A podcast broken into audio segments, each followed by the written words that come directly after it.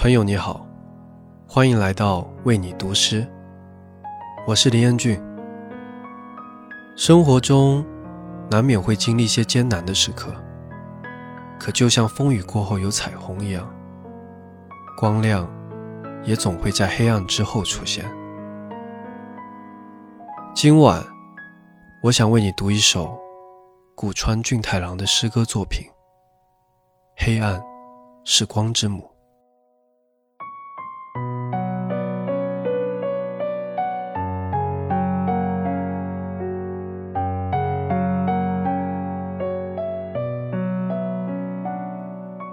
没有黑暗，就不会有光。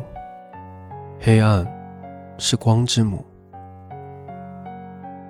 没有光，就不会有眼睛。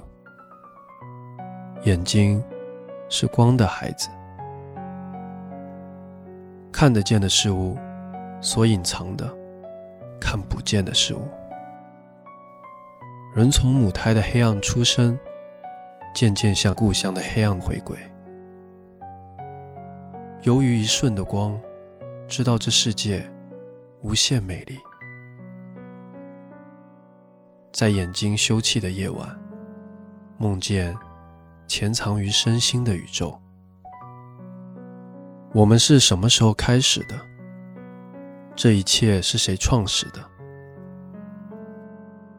眼睛为了接近那个谜，在探索能够看到看不见的事物的方法。